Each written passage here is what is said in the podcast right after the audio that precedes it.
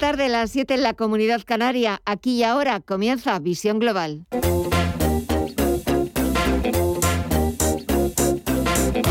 Esto es Visión Global con Gema González.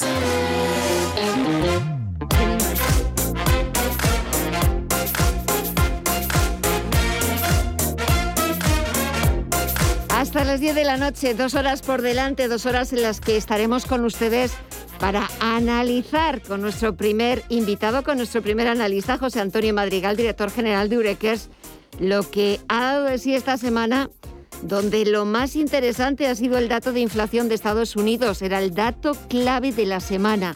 Lo conocimos ayer jueves, pero ha sido hoy cuando las principales bolsas europeas han sufrido sus secuelas.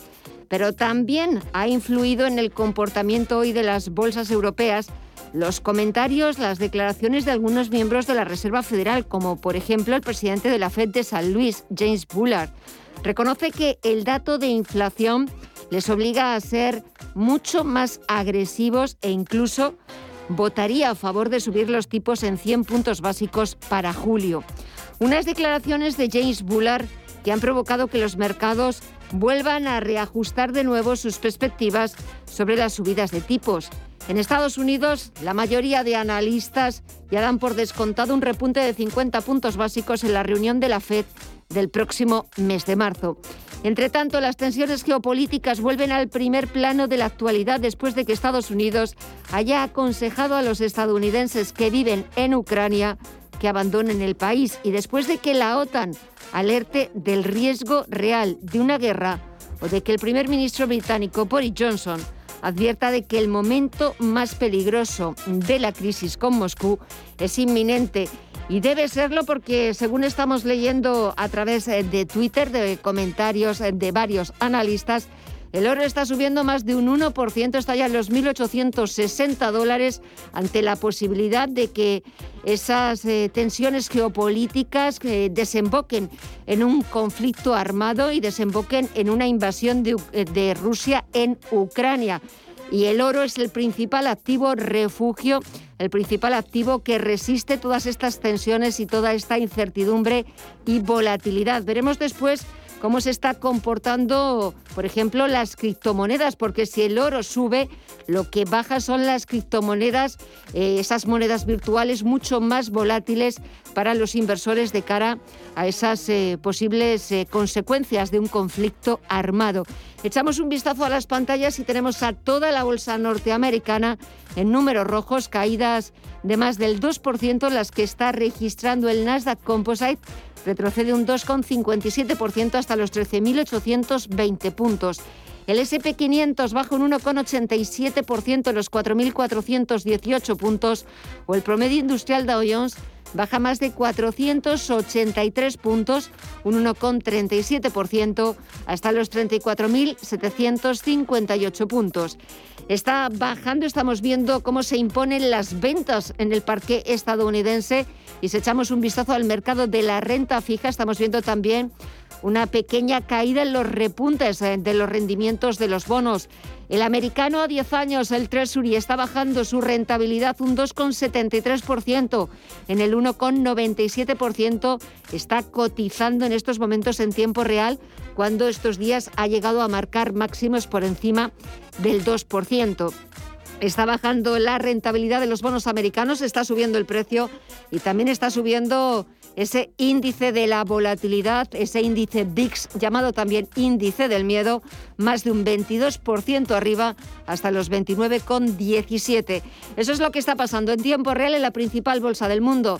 Pero vamos a ver también el resto de bolsas latinoamericanas y vamos a ver cómo se están comportando. Mirilla Calderón, muy buenas tardes. Pues vemos subidas en todas las bolsas latinoamericanas. El Merval de Argentina avanza un 1,95% hasta los 89.265 puntos. El Bovespa en Brasil en los 114.140 puntos avanza un 0,68, un 0,19 se apunta el IPSA chileno y cotiza en los 4.650 puntos y el IPC mexicano en los 53.316 suma un 1,36%. Si miramos al mercado de divisas y materias primas, Estefanía Muniz, muy buenas tardes. Muy buenas tardes, ya Pues vemos signo mixto. Ahora mismo lo que más está subiendo es el petróleo. El barril de Brent se afianza una subida del 3,6% en los 94,73 dólares, mientras que el West Texas de referencia en Estados Unidos afianza también unas subidas del 4,25% en los 93,70 dólares.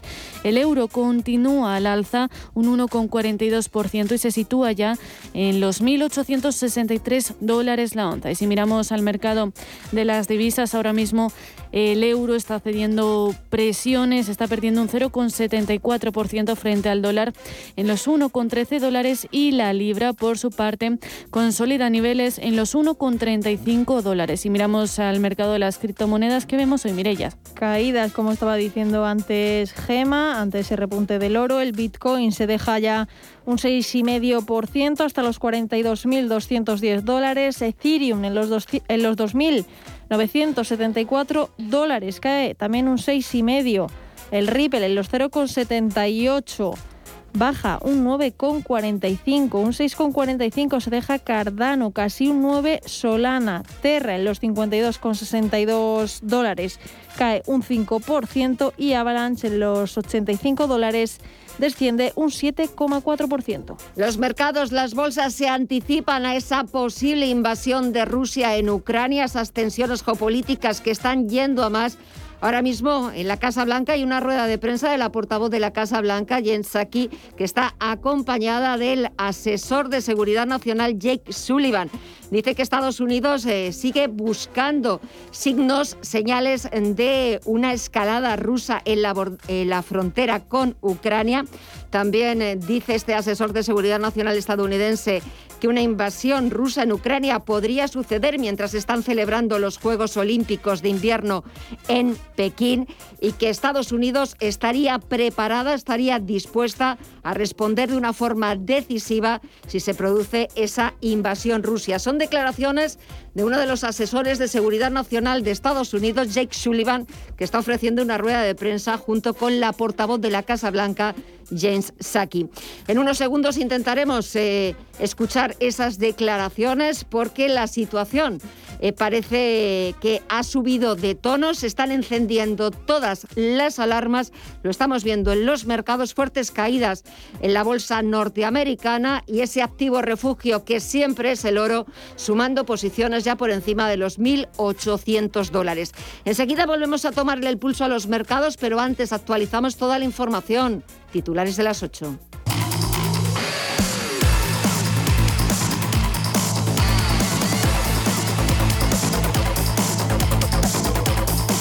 Letrados del Congreso avalan la votación de la reforma laboral. El voto telemático del diputado del Partido Popular, Alberto Casero, es válido e irrevocable. Avalan, por tanto, la actuación de la presidenta de la Cámara, Meritxell Batet, de no convocar la mesa y añaden que, que no había lugar para que Casero volviera a votar. Además, los letrados descartan que haya habido un error informático y consideran que el fallo fue humano, por lo que no ven justificado anular el voto del diputado Casero. El Partido Popular, por su parte, presenta presentará dos recursos de amparo, tal y como ha anunciado su portavoz parlamentaria, Cuca Gamarra. Dos recursos de amparo desde el absoluto convencimiento de que se ha pisoteado un derecho constitucional. El diputado advirtió, con carácter previo al inicio de la, de la, votación, de que el voto telemático no era el voto de su voluntad y, por tanto, debía corregirse o buscarse una fórmula para que se adecuara el voto a la voluntad del diputado. No habiéndose hecho, al final lo que se ha producido es la perturbación de la configuración de la voluntad mayoritaria de la Cámara, lo cual afecta de manera directa a la convalidación de ese Real Decreto Ley. Desde el Gobierno, la portavoz Isabel Rodríguez considera dramático que el Partido Popular esté negando la evidencia sobre la reforma laboral. No me sorprende eh, los términos del informe y, por supuesto, creo que es positivo, pero si me permiten, creo que en esta cuestión lo dramático es tener eh, al principal partido de la oposición en esta posición de, negar la evidencia, de negar que tuvo un diputado que se equivocó de manera humana, como nos podría eh, ocurrir a cualquiera de nosotros, y sobre todo tenemos a un partido en la oposición al Partido Popular que se niega ante la evidencia y ante la puesta en valor de algo que es tan importante, que es lo que hemos puesto de manifiesto, que es el acuerdo entre sindicatos y empresarios para dar respuesta a la mejora de las condiciones salariales y laborales de la inmensa mayoría de los trabajadores y trabajadoras de este país. La creación de empresas en España alcanzó en 2021 su registro más elevado desde 2008. Se constituyeron 101.134 sociedades mercantiles, un 27,7% más. La pandemia sigue dificultando la supervivencia de las firmas. En 2021 también se destruyeron 23.778 sociedades, la cifra más alta desde 2013. Por sectores, según los datos publicados este viernes por el INE, una de cada cinco empresas creadas en 2021 se dedican al comercio, mientras que las firmas inmobiliarias, financieras y de seguros fueron las segundas más creadas con el 16,2%. En cuanto a la inversión, el capital suscrito para constituir las nuevas empresas superó los 5.401 millones de euros, lo que sería un 2,6% más que el año anterior. El uso de los transportes se recupera poco a poco del impacto de la pandemia, aunque todavía no ha regresado a niveles prepandémicos. En 2021 el número de viajeros que optó por viajar en avión se disparó un 54,3% respecto al año anterior, mientras que los que eligieron los trenes AVE se incrementaron un 61,5%, cifras que contrastan con las fuertes caídas de 2020. Más de 26 millones de usuarios viajaron en avión el año pasado para vuelos dentro del territorio nacional y 18,8 millones escogieron el tren de larga distancia. Sin embargo, es menor la recuperación en la utilización del transporte urbano, fundamentalmente autobús y metro, casi un 24%. Y Baleares bloquea todas las plazas turísticas, vacacionales y hoteleras de las islas en busca de un modelo más sostenible. Esta nueva norma autonómica conllevará una inversión pública de 60 millones de euros en ayudas al sector. Así, la presidenta balear, Francina Armengol, ha resaltado la necesidad de que la mejora del modelo turístico apueste por la calidad más que por la cantidad. A partir de ahora, los consejeros insulares competentes en esta materia tienen cuatro años para hacer la adecuación de las plazas y fijar los límites que pueden soportar. Y este viernes 11 de febrero se celebra el Día Internacional de la Mujer y la Niña en la Ciencia, ocasión que ha aprovechado el presidente Pedro Sánchez para anunciar que el Consejo de Ministros del martes aprobará la nueva ley de la ciencia y la tecnología. Que buscará, según ha explicado, reducir la precariedad de la profesión investigadora para que los científicos tengan más estabilidad y contratos dignos. Por lo tanto, vamos a tener eh, una ley de ciencia para las científicas, para los científicos de este país, para que no estéis condenados y condenadas a la precariedad, para que se pueda investigar con estabilidad para que tengan contratos dignos, que retengan y atraigan talento a nuestro país y para que investigar no represente una carrera de obstáculos desde el punto de vista administrativo. Sánchez ha explicado que la nueva ley logrará reducir la precariedad de los científicos e investigadoras, crea un nuevo itinerario postdoctoral para construir una carrera investigadora estable. Se redefine el contrato investigador distinguido para atraer a científicos de prestigio y se reducirá la carga administrativa que reclaman los científicos cuando tienen que justificar las subvenciones. El ocio nocturno ha vuelto a abrir en Cataluña tras haber permanecido mes y medio cerrado y lo hace con una sola restricción. Las mascarillas son obligatorias en el interior. Otras comunidades autónomas levantarán también restricciones este fin de semana como Baleares, que dejará sin efecto la exigencia del pasaporte COVID este sábado, el mismo día en que Galicia eliminará los límites horarios en la hostelería. Entre tanto, en Francia las autoridades toman medidas para prevenir la llegada de los llamados convoys de la libertad a París para protestar contra las medidas restrictivas por la pandemia y las vacunas. En Canadá los disturbios van en aumento. El primer ministro Justin Trudeau people of Ottawa don't deserve to be ha convocado un gabinete de crisis porque la situación es muy tensa tras 15 días de bloqueo de la capital. Y de la ciudad de Ontario que ha declarado el estado de emergencia. Bloqueo que también afecta a los pasos fronterizos con Estados Unidos. Los centenares de camiones mantienen el corte en uno de los principales pasos, el puente que une la ciudad de Detroit y Windsor. Los efectos de estos bloqueos se empiezan ya a notar en el intercambio comercial, sobre todo en la cadena de suministros, tanto en un lado como en el otro de la frontera. Y terminamos seguimos con un regreso, el de la Feria Arco Madrid, una de las citas imprescindibles del arte contemporáneo. Su directora Maribel López ha destacado que vuelve al mes de febrero, su fecha habitual.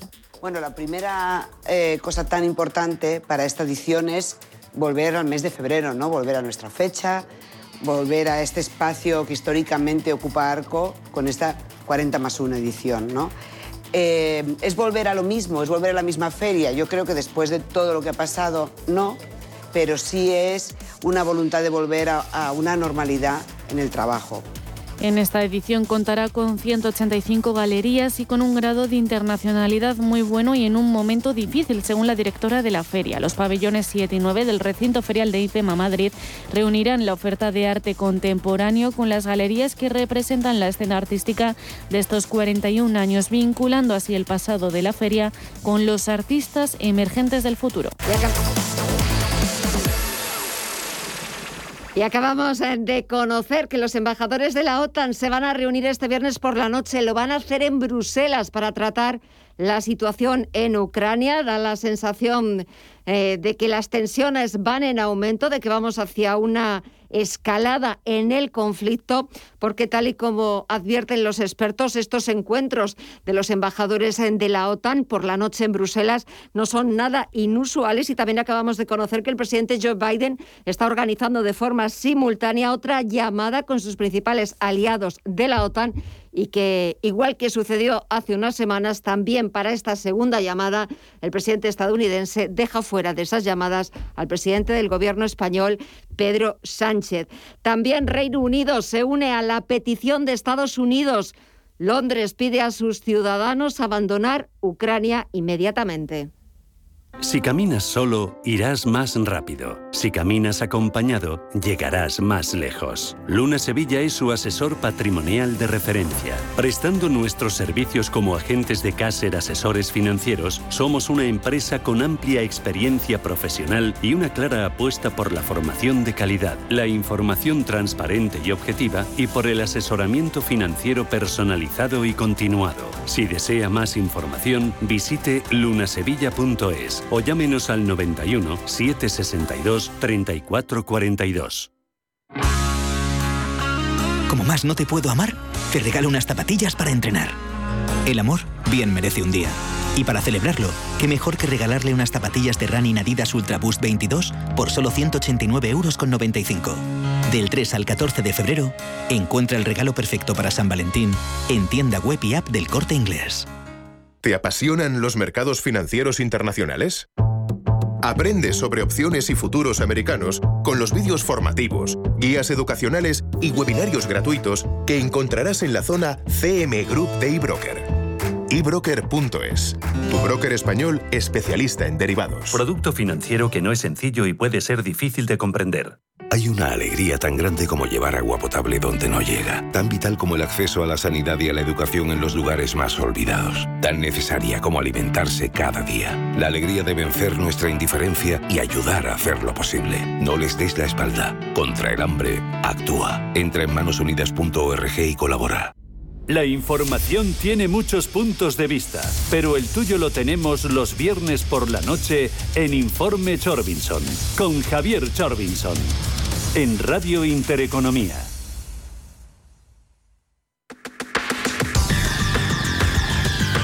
El análisis del día con visión global.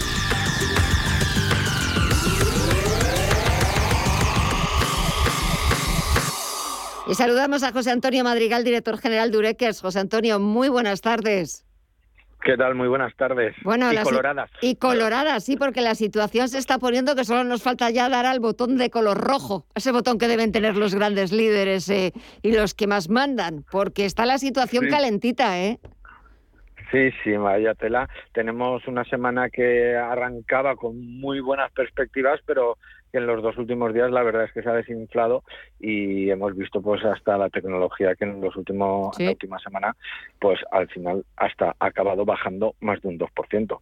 Esto en toda la semana. Es decir, que la caída de hoy es la sufrida en toda la semana. Es decir, no ha valido de nada todos esos tres días que hemos tenido prácticamente de color verde y que parecía que todo remontaba y bueno, pues parece que se alejan un poco más de esos máximos históricos deseados por los inversores que invertimos en máximos, pero que no nos preocupemos que todavía quedan más de 3.000 compañías en el mundo en cerca de máximos históricos.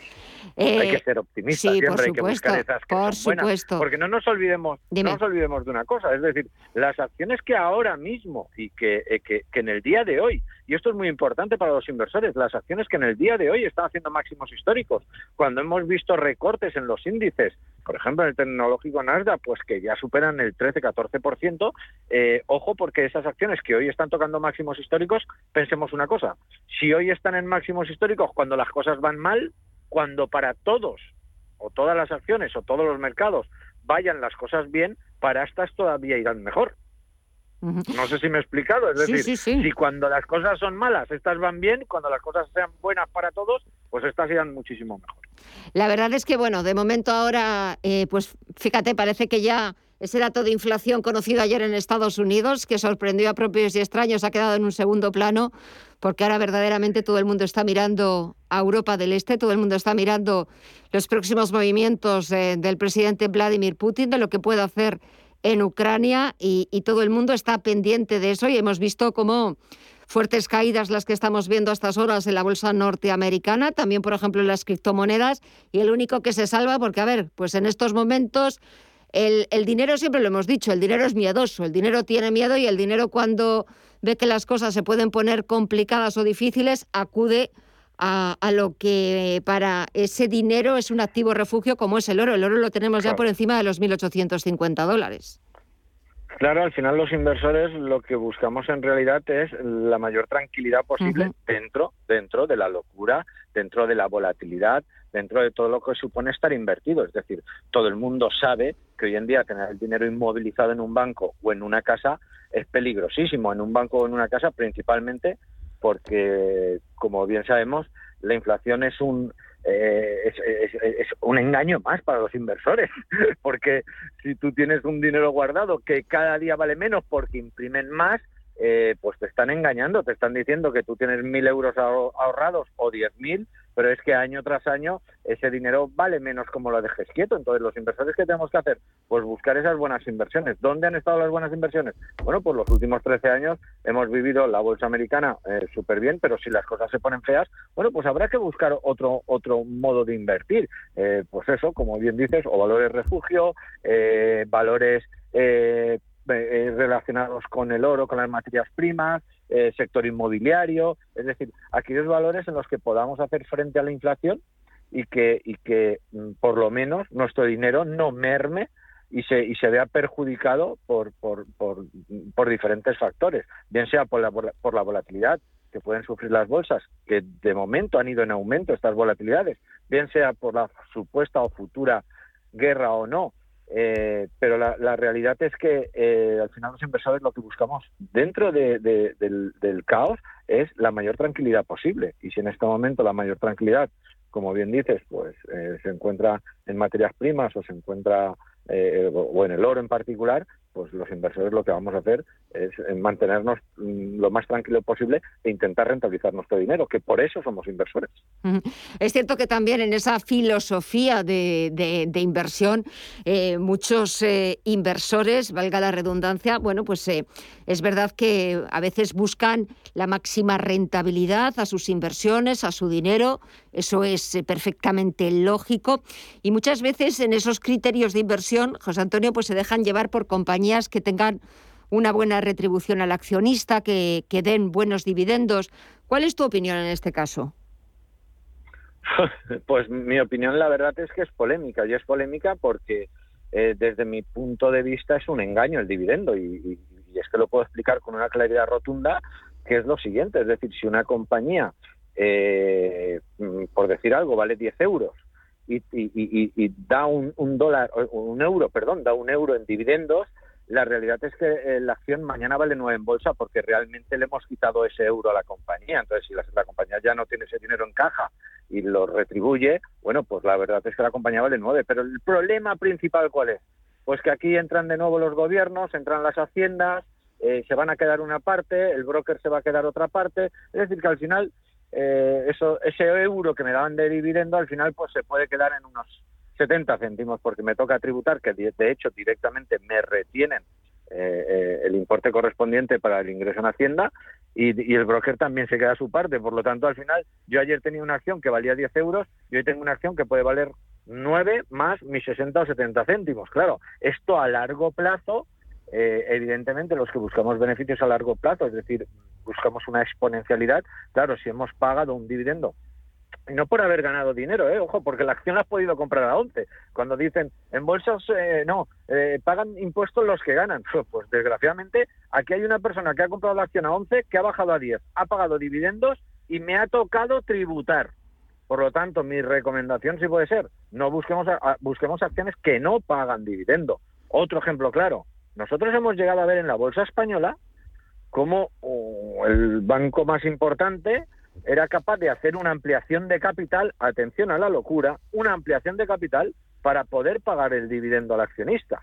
Es decir, eh, eh, esto, esto la verdad es que al final dices, pero esto tiene sentido. Claro, tiene sentido, y, aquí ya me voy a meter en un fregado importante, eh, tiene sentido cuando están los políticos, o mejor dicho, expolíticos, en los consejos de administración de estas compañías. ¿Y qué les interesa? Pues si la compañía ya ha pagado su impuesto de sociedades correspondiente, ¿vale? Que ahora mismo pues es del 25%. Otra manera de que paguemos más impuestos es vamos a distribuir ese dividendo que va a haber a quien, pague hasta el 27% de, de, de ese dividendo. Por lo tanto, eh, claro, esto es algo muy jugoso y es algo que estamos viendo cómo son capaces los expolíticos de empezar a trabajar en compañías en las que no tienen ni idea, porque es que no han trabajado ni en un kiosco eh, con tres empleados eh, en, su vida y de repente se ponen a dirigir empresas eh, de, miles de empleados. Ese es mi punto de vista. Sé que es polémico, sé que muchos dicen, no, yo que vivo del dividendo, pues lo siento mucho, pero el que vive del, dividendo es Hacienda, principalmente, que es al que más le conviene que las compañías redistribuyan esa ganancia de la compañía y redistribuyan ese dinero. Mira, un ejemplo muy claro, y con esto yo creo que queda clarísimo, Warren Buffett, todos conocemos su fondo Berkshire Hathaway, que nunca jamás ha repartido dividendos porque dice, ¿para qué os voy a hacer tributar tontamente? Me quedo yo el dinero y voy a intentar buscar compañías interesantes para invertir vuestro dinero. Es decir, porque a la larga esos 30 céntimos, 40 que acabamos de decir em, que nos quitan de una acción de 10 euros, pues la realidad es que a largo plazo si nosotros dejamos la inversión 8 o 10 años y cada año nos quitan eh, el, el 3 o el 4%, eh, bueno, pues al final es muchísimo dinero el que hemos ido perdiendo y del que no hemos sacado rentabilidad. Pues eh, si te parece, nos quedamos este viernes con esa, eh, con esa historia sobre los dividendos, sobre las acciones, cultura financiera, porque al final lo que intentamos, cada uno puede luego seguir vuestros consejos, seguir vuestras recomendaciones, vuestras indicaciones, pero yo creo que lo que intentamos eh, siempre desde aquí es eh, abrir los ojos a todos los inversores, que vean cómo realmente funciona el mercado y que después ya pues tomen sus propias decisiones, pero es que las tomen de forma eh, conscientemente y sabiendo qué es lo que están haciendo. La próxima semana, si te parece, porque ya me quedo sin tiempo, José Antonio, hablamos de Estados Unidos, pero hablamos de lo que sucede allí con los empleos y que aquí no, no sucede. José Antonio Madrigal, director general de Ureques, gracias como siempre por el análisis, que pases muy buen fin de semana y hasta el viernes que viene. Hasta el viernes, gracias Gemma, feliz fin de semana, felices inversiones, chao. Chao. Información internacional. CaixaBank patrocina este espacio.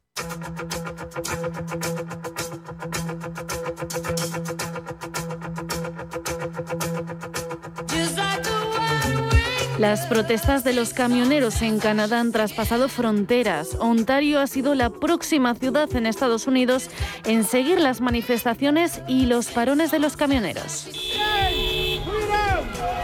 Dos semanas son las que lleva Ontario de protestas por la obligación de inmunizar de la COVID a todos los camioneros y la gravedad de la situación ha llevado al primer ministro de Ontario, Doug Ford, a declarar el estado de emergencia tras cinco días de bloqueo en el puente Ambassador, principal cruce de mercancías entre Canadá y Estados Unidos.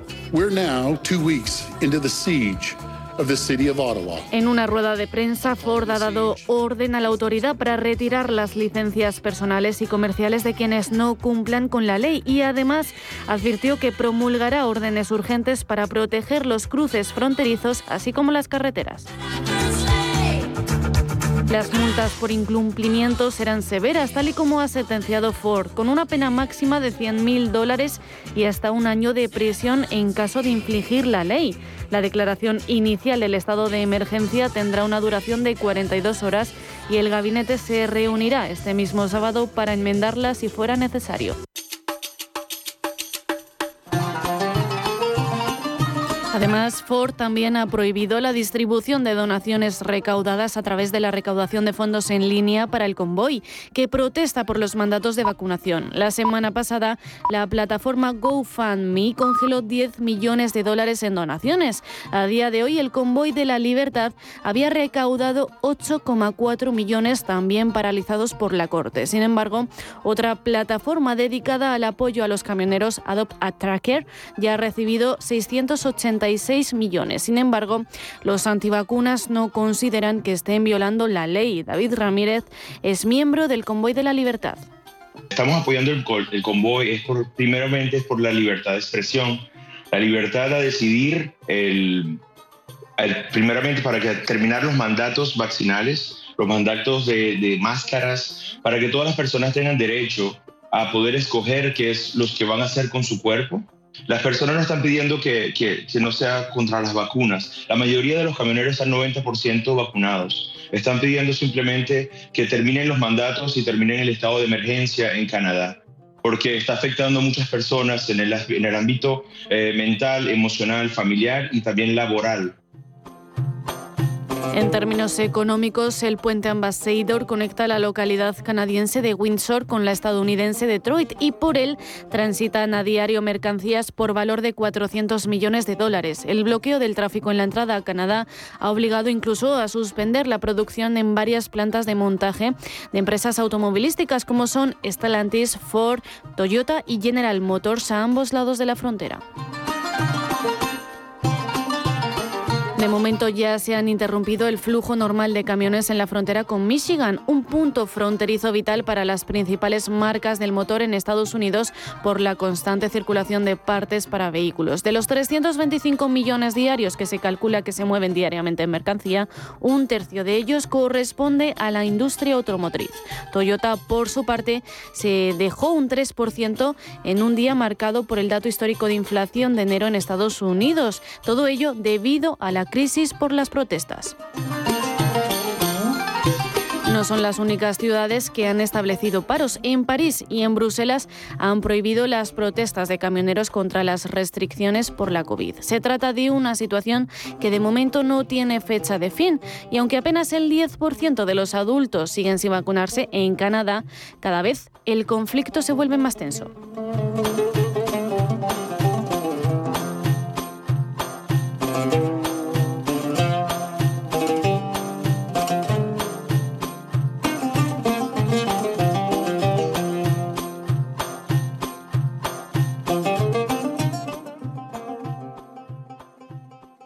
CaixaBank ha patrocinado este espacio. Como mujer autónoma sabes que la A es ambición, es avanzar y es atreverte. Y sabes que todo lo que has conseguido en tu carrera merece un reconocimiento. Participa en el premio A de CaixaBank y podrás ganar 6.000 euros en formación para impulsar tu negocio. Inscríbete en caixabank.es barra premio A antes del 15 de marzo y descubre la A que hay en ti. CaixaBank.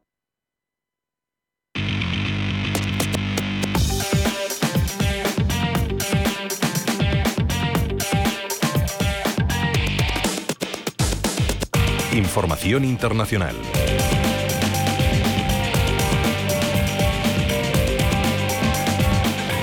Y ahora es momento de ver en qué asuntos están trabajando los principales diarios internacionales, donde sus portadas están cambiando por la última hora entre las tensiones entre Rusia y Ucrania.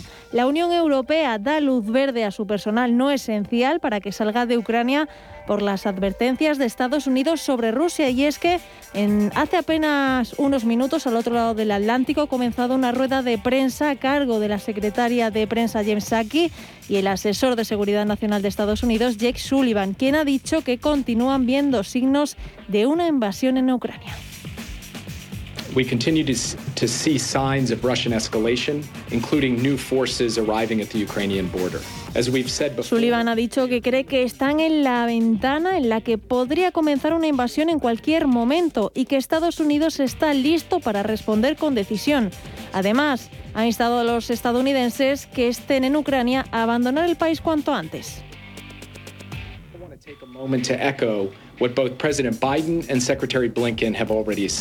We encourage all Eso sí, dice que no cree que Putin haya tomado la decisión final sobre la invasión. Ante esto, Joe Biden ha convocado una reunión de emergencia esta noche con los miembros de la OTAN en la que ha vuelto a excluir a Pedro Sánchez. Pero además, en Europa sigue habiendo otras portadas.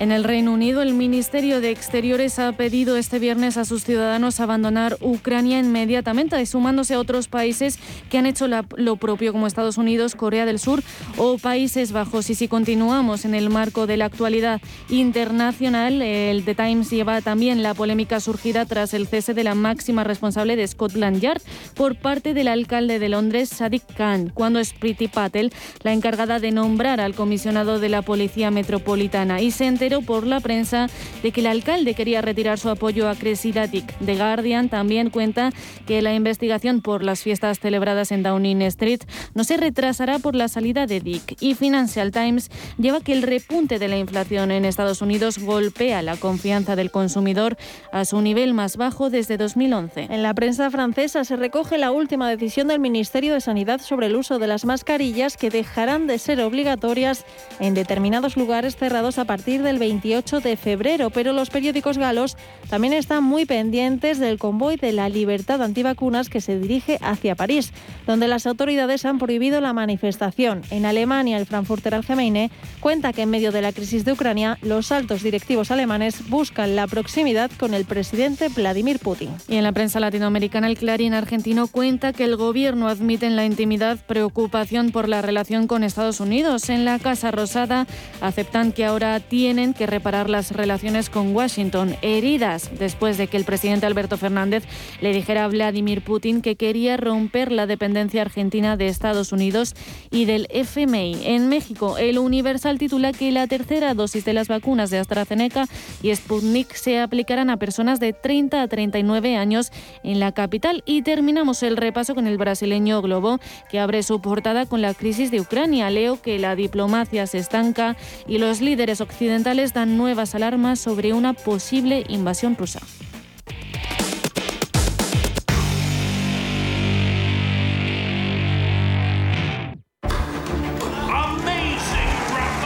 En Santander Private Banking sabemos que ser un número uno conlleva la responsabilidad de conseguir unos resultados únicos.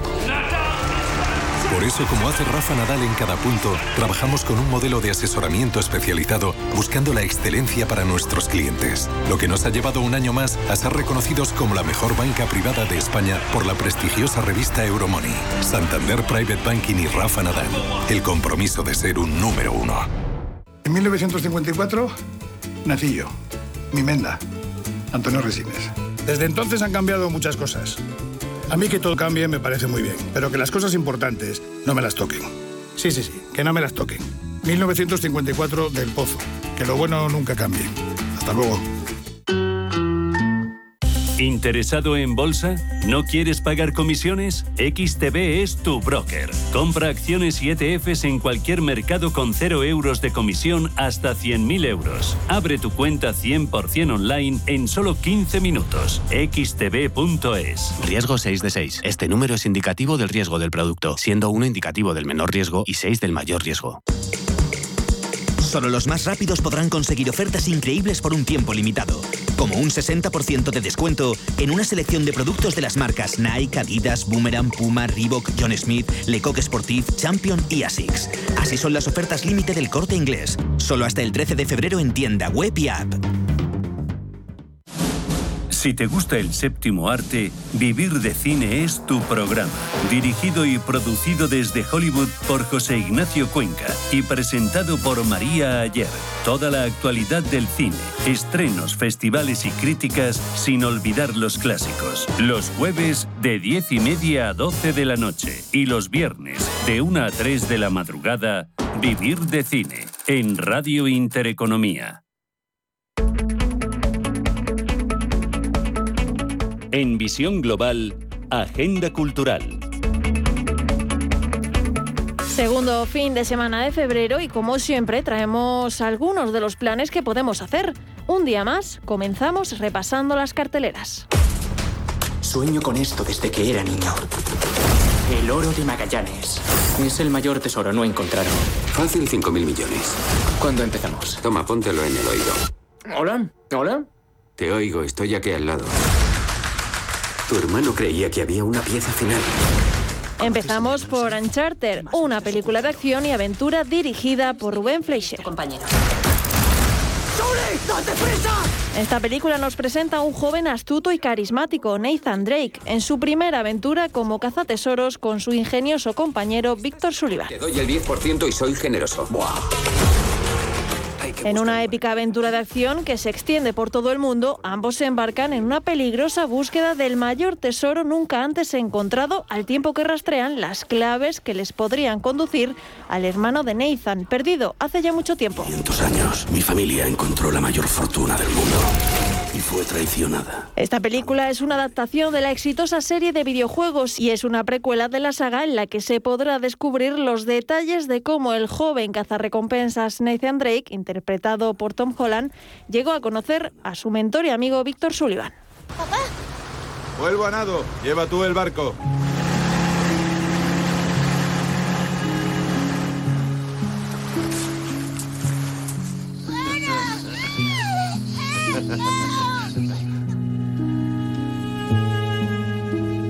¿Alguno sabe hacer un 360?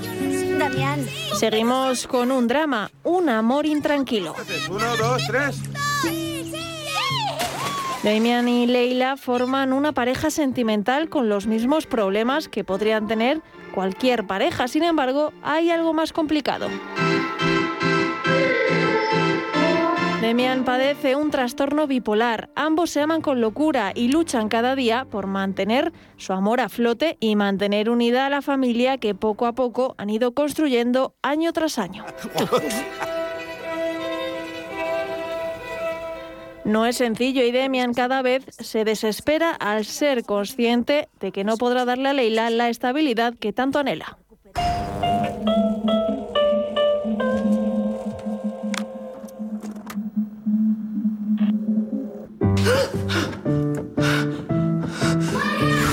Acabamos con una película de suspense de Alberto Evangelio, Visitante.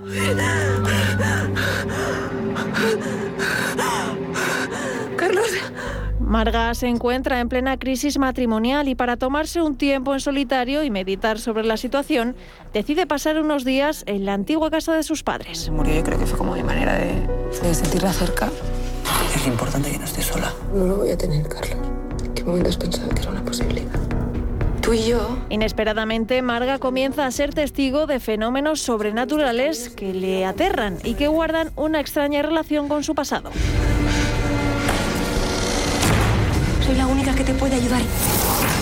Su difunta hermana está tratando de comunicarse con ella y esto hará que la protagonista se cuestione su vida de principio a fin. Juego, tienes que ir con cuidado, es peligroso. Piensa que en cada viaje te desgaste, desgaste. Y dejando a un lado las carteleras, este fin de semana, tras dos años de lucha, la baronesa Carmen Cervera ha decidido que la obra Matamua vuelva a Madrid al Museo Thyssen. En el año 2020, la baronesa ordenó que este cuadro fuese transportado a Andorra, donde ha permanecido estos dos años guardado en una caja fuerte dentro de un búnker.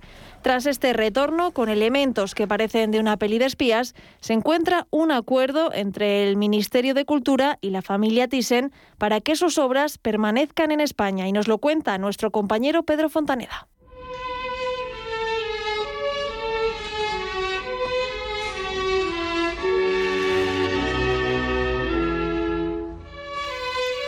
El Matamu de Paul Gauguin vuelve del país vecino tras dos años y el viaje ha sido digno de película. Pero lo interesante está en las razones de esta espera.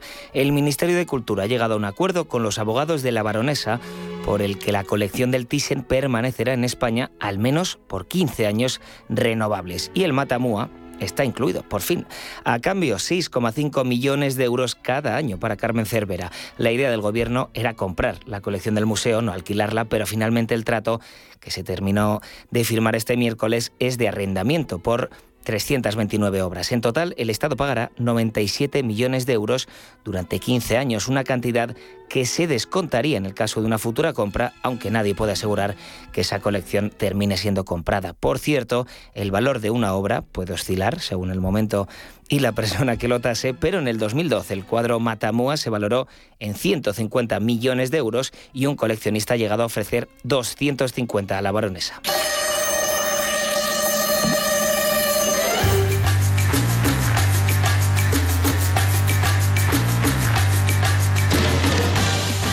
Sido ese viaje. Tras unas puertas blindadas en un búnker se encontraba hasta hace unos días el Matamua. A su lado otros importantes lienzos que no podrá ver el público. El sobrino de la baronesa Thyssen, Guillermo Cervera, es el conservador general de la colección y el encargado de revisar milímetro a milímetro que todo esté igual, que cada gota seca de pintura sigue en su sitio y que no existe el mínimo desperfecto. Bueno, estamos revisando que el estado de la obra sea el óptimo, que no haya sufrido. Estamos escuchando, gracias a una exclusiva de ABC, el cuadro de 1892 pintado por Gauguin en su primer viaje a Tahití, cuyo título significa en maorí Eras una vez vuelve a España tras dos años. El viaje a Madrid se ha hecho en una furgoneta sin pasar en ningún momento de los 90 kilómetros por hora. Dos trabajadores de la empresa Inteart son los encargados de este viaje. Han embalado la obra en un papel especial con pH neutro y la han desembalado ya en Madrid. Durante el viaje han sido escoltados por la policía andorrana y luego por la española. El cuadro ha llevado controles de humedad para evitar que se estropee y todo esto hace que el Matamu haya viajado en una caja de 80 kilos en total. Ahora esta pieza se puede ver en el Museo Thyssen-Bornemisza de Madrid.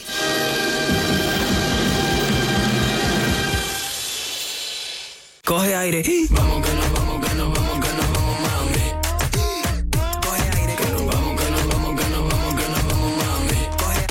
Y acabamos con estreno musical de Abraham Mateo, Elegante y Omar Montes con Vamos que nos vamos. Vamos que nos vamos, que nos vamos, que nos vamos, mami. Mami.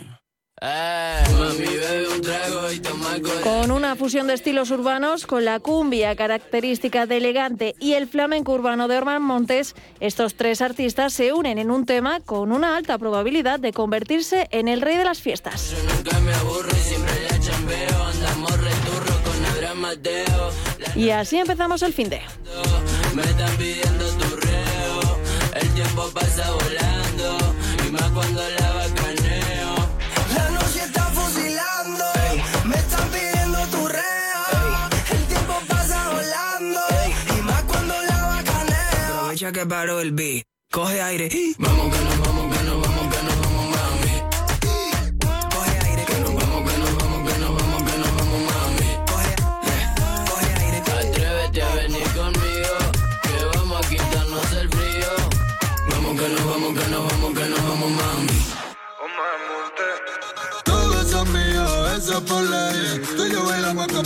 Tú eres mi reina y yo soy tu rey.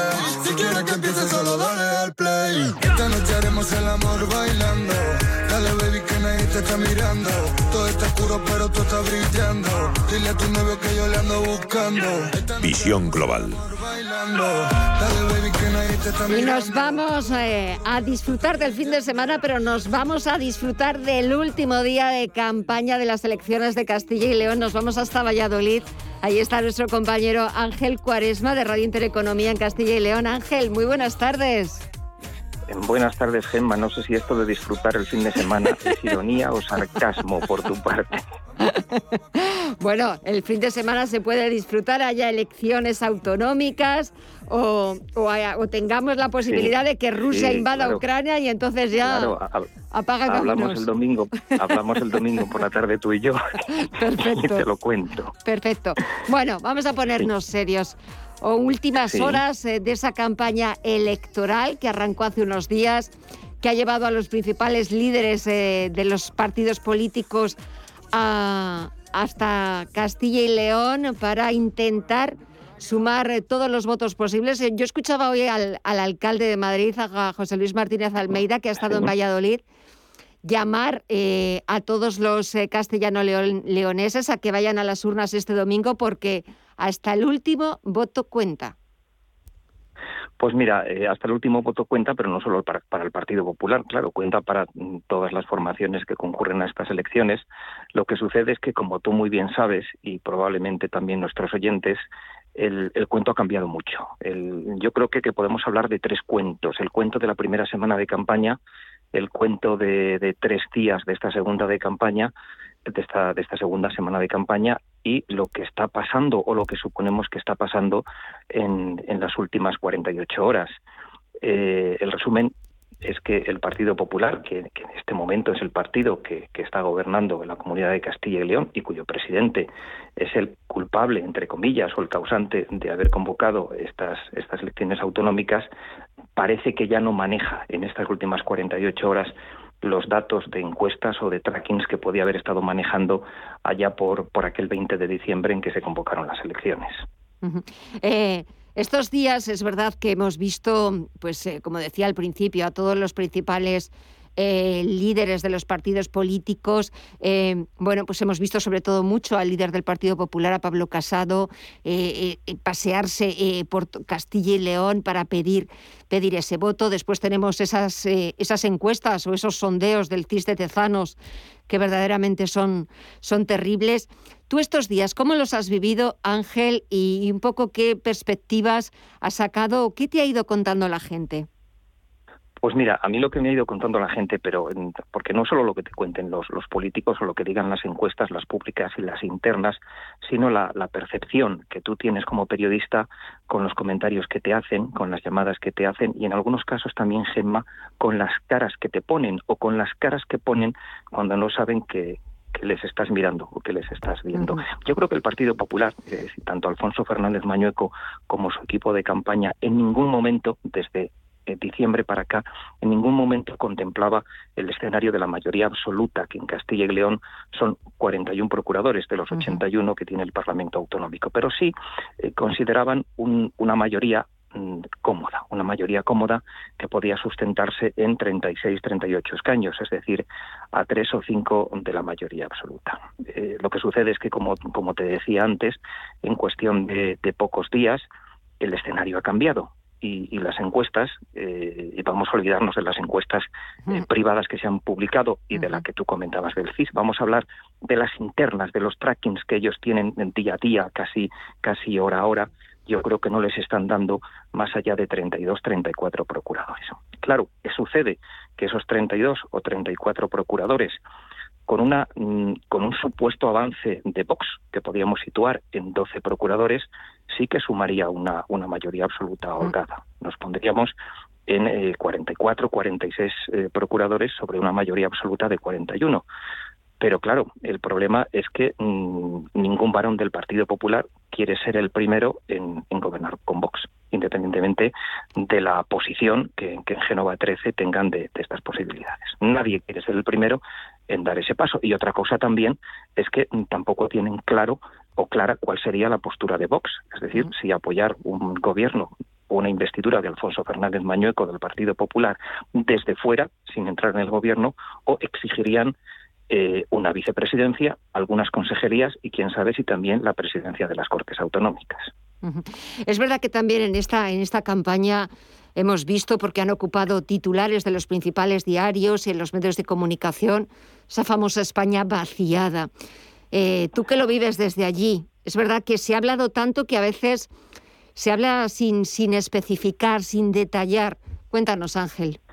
Pues mira, yo me gustaría hacerte, eh, si me permites, Germa, tres grupos de lo que serían los partidos o de lo que serían y no serían los partidos de la España vaciada. Aquí podríamos hacer un primer grupo que sería la UPL, la Unión del Pueblo Leonés, que no es un partido de la España vaciada, sino que es una formación histórica que reivindica la, la segregación de tres provincias de la comunidad autónoma, en concreto León, Zamora y Salamanca, de lo que es la actual comunidad de Castilla y León.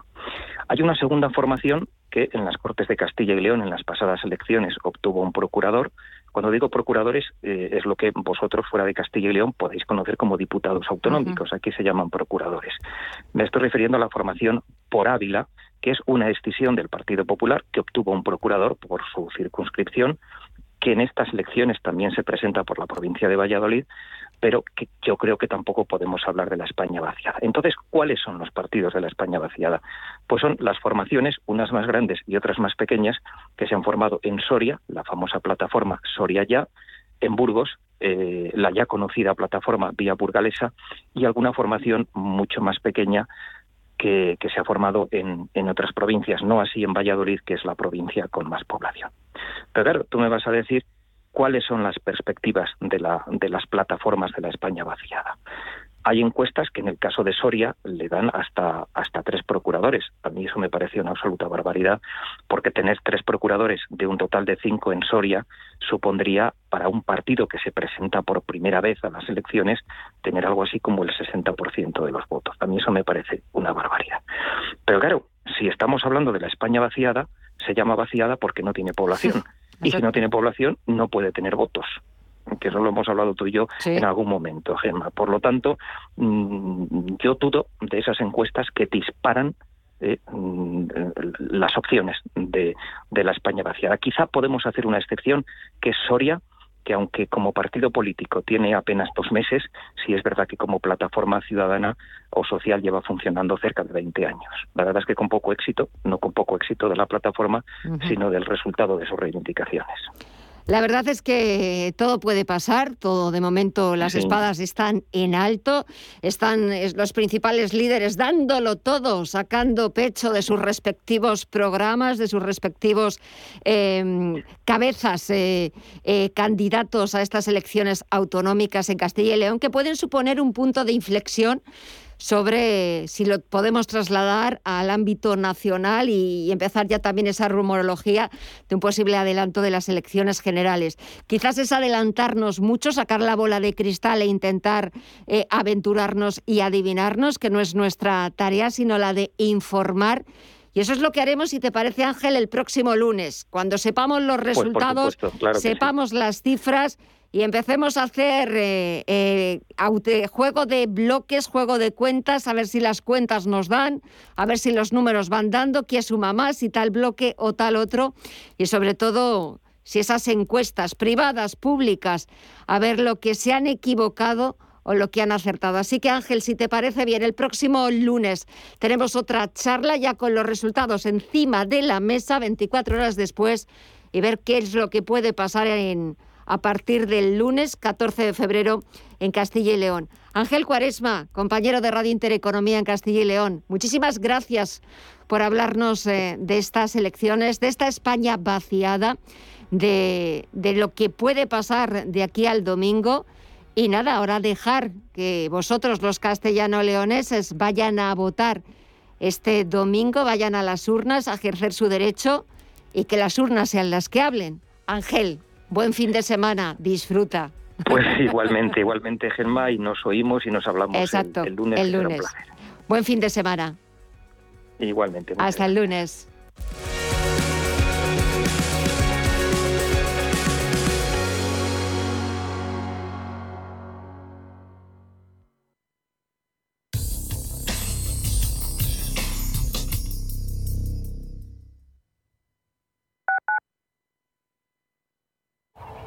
Dónde vas a llegar con tu jubilación? Hasta donde quieras. Mafre presenta el programa Tu Futuro, la gestión de planes de pensiones que se adapta a ti. Ahora, hasta con el 4% de bonificación por traslado. Consulta condiciones en mafre.es. Mafre, empresa colaboradora con el programa Universo Mujer. ¿Sabía usted que unos pies con problemas pueden paralizar nuestro ritmo de vida? Le proponemos una solución indolora, con una mínima incisión y con anestesia local aplicando las técnicas más avanzadas en cirugía del pie. Clínica Jiménez, calle Alcalá 378. Diagnóstico gratuito 91 367 0071. Centro reconocido y autorizado por la Consejería de Salud y la Comunidad Económica Europea. 91 367 0071. Disfruta de una de las mejores terrazas de Madrid en Restaurante Al Paseo, totalmente renovada y climatizada. En Restaurante Al Paseo tendrás la mejor experiencia gastronómica. Cocina de mercado con productos de temporada seleccionados a diario. Reservas en el 91 457 6103 o en restaurantealpaseo.com. Te esperamos. ¿Quieres saber más acerca del hidrógeno? H2 Intereconomía te cuenta las últimas novedades, avances tecnológicos y entrevistas de interés sobre este medio energético. Los martes, de 11 y media a 12 de la mañana, H2 Intereconomía, presentado por Rubén Gil, tu espacio semanal sobre el hidrógeno. Porque en Radio Intereconomía apostamos por el sector energético y la energía limpia. Hola, soy Javier García Viviani. Presento Cierre de Mercados en Radio Intereconomía. Cierre de mercados es como el punto en la I. Un programa que deja las cosas en su sitio. Di que nos escuchas.